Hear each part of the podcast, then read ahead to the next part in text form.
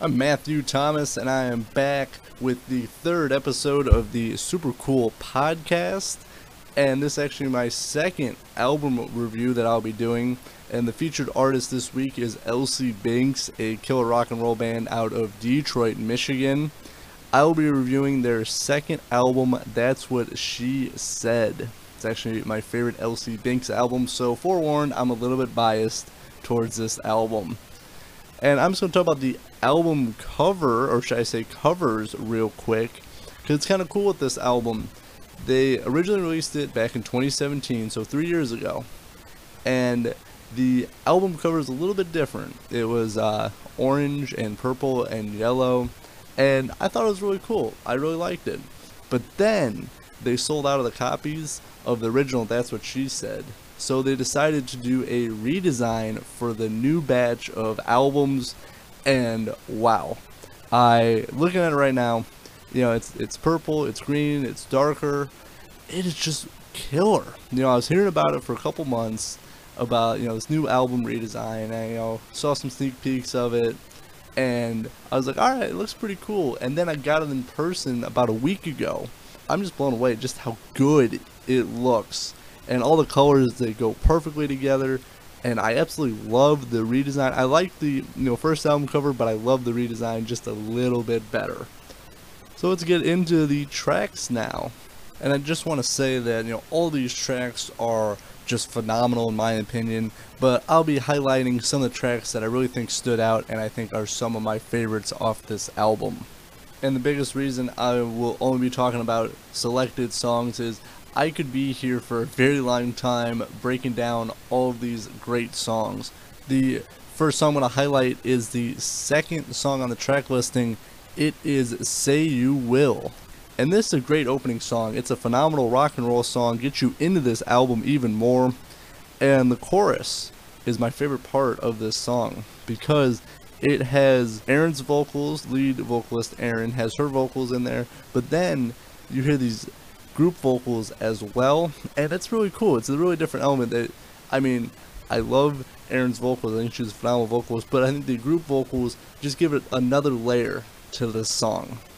The next song I want to highlight is Should Have Known, and I think this song actually gets a little bit overlooked on this album because it's a great song in its own right, but since there's so many great songs on this album, re-listening to this album a, a few days ago, I think it gets a little bit overlooked. It's a very relatable song to many people because I think many people have been there where you get into a new relationship of some sort and you're not looking too deep into this. You're not looking like the red flags or stuff where you should have known that this relationship wasn't going to go well, but you weren't looking where you should have been.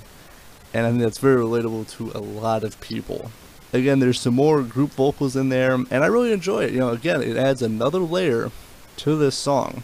And about halfway through this song is some great guitar work that I honestly, again, this song I think gets overlooked on the album, but re-listening to it, it is just a solid song, very well produced. The fourth song is my favorite song on this album because it's actually the first Elsie Binx song I heard. I don't really have to go too much into it because I think it really just explains itself. It is You Can't. And they released a live version of it, their first live single, and that was released on tax day back in April of this year. It's just a great jam. It is a hard rocking jam, and it has a great message with it as well. You know, you can try your hardest to break me, but you will never kill me. I'm determined, no matter what you do, I'm not to die. And I think that is a great message in that song. And again, it's a very solid song. The guitar and the drums and Aaron's vocals it's just a very well put together song. That's why it's my favorite. Now the fifth song is Look Out. And I think the bass is more prominent in this song in a few areas. Think that's really cool. You get to hear the whole complete sound. And I really enjoy that part. And it's, again, it's another great jam, and it rides the momentum of you can't. Like, you can't talking about do what you want, but you're not going to kill me. And this song is I'm going to do whatever I want it doesn't really matter. Again, another great song with another great message. And I've heard this song live, and I think this song really highlights Aaron's vocals. Next song I want to discuss is Shine. It's the seventh track on That's What She Said, and it has just a lovely piano intro. I really dig it because this song starts off a little bit more mellow. It's a little bit refreshing. You know, a lot of these songs before the seventh song is more hard rocking songs, and this song does crank up to a rocking song, but it starts off mellow, and I think that's very refreshing for me. I really enjoy this song mostly because it hits me and probably other people who've listened to this song on an emotional level.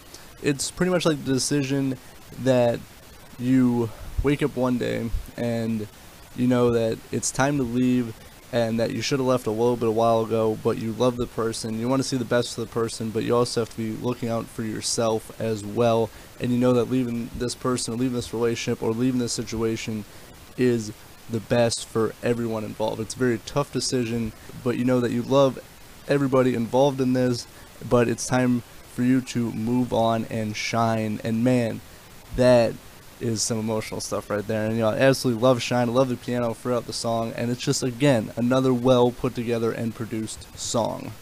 The last song I want to highlight is the 11th track, and it is Before I'm Dead. It's another more mellow song. It starts with acoustic guitar at the beginning of it, and I really enjoy this song. Most because it's talking about going places, going to bars, meeting people, having a great time, not sure when you're going to be back or even if you're going to see these people again in your lifetime. It's a very powerful song in my opinion. The lyrics I really enjoyed in this song that really like spoke to me is knowing the ones who matter most aren't very hard to find.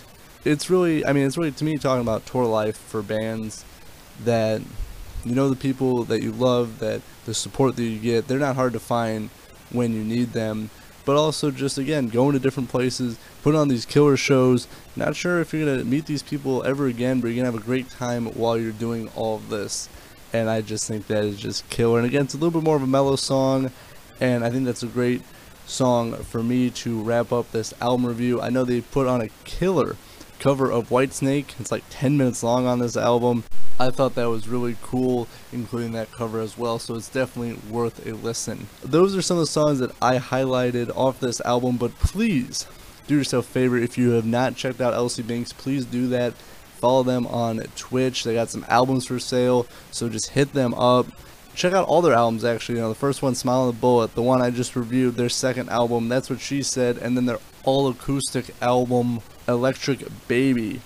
All of them have really cool artwork and they're just a really great band. I've had the pleasure of working with them. Always love going to their shows. I know they can't do shows right now, that's why they're doing Twitch. But when shows can safely happen again, do yourself a favor, go see them live because they're all, they always go to shows in you know the Michigan, Indiana, even out of state places as well. You know they're supposed to have a show in Pittsburgh that didn't happen though. They've done shows in California, Vegas. They they tour a lot a band that just you know they recently signed the record label, but were independent for you know their first five years. They tour a lot and they always leave it all on the stage. If you want to hear some of the live stuff, check out their You Can't live video and live single. That just gives you a little taste of what they're what they are live, and that is phenomenal. So again, make sure to check out Elsie Binx and follow them on Twitch. They always have really cool shows Monday through Thursday at 7 p.m. So make sure to do that as well. And something else that is really cool, all the band members have their separate Twitch accounts and they're becoming more and more active on those accounts as well. I could continue to go on and on and on about how much I love Elsie Binx because actually what was really cool, I went to see a Stitched Up Heart show in November of 2019, and Elsie Binx was there, and I heard the name, but I actually never really listened to their music. I didn't really know too much about them, and just seeing them once cold with no kind of introduction, just them going on stage saying, "Hey, Elsie Binx," and just killing it on stage, I was hooked, and that is why I really try to support them as much as I can. I do encourage other people to do the same. You know, even if it's just sharing a post, it's free to share a post on social media about this band and just a small stuff like that could really help this band. And I'd like to thank everyone for listening to the third episode of the Super Cool Podcast, hosted by me, Matthew Thomas.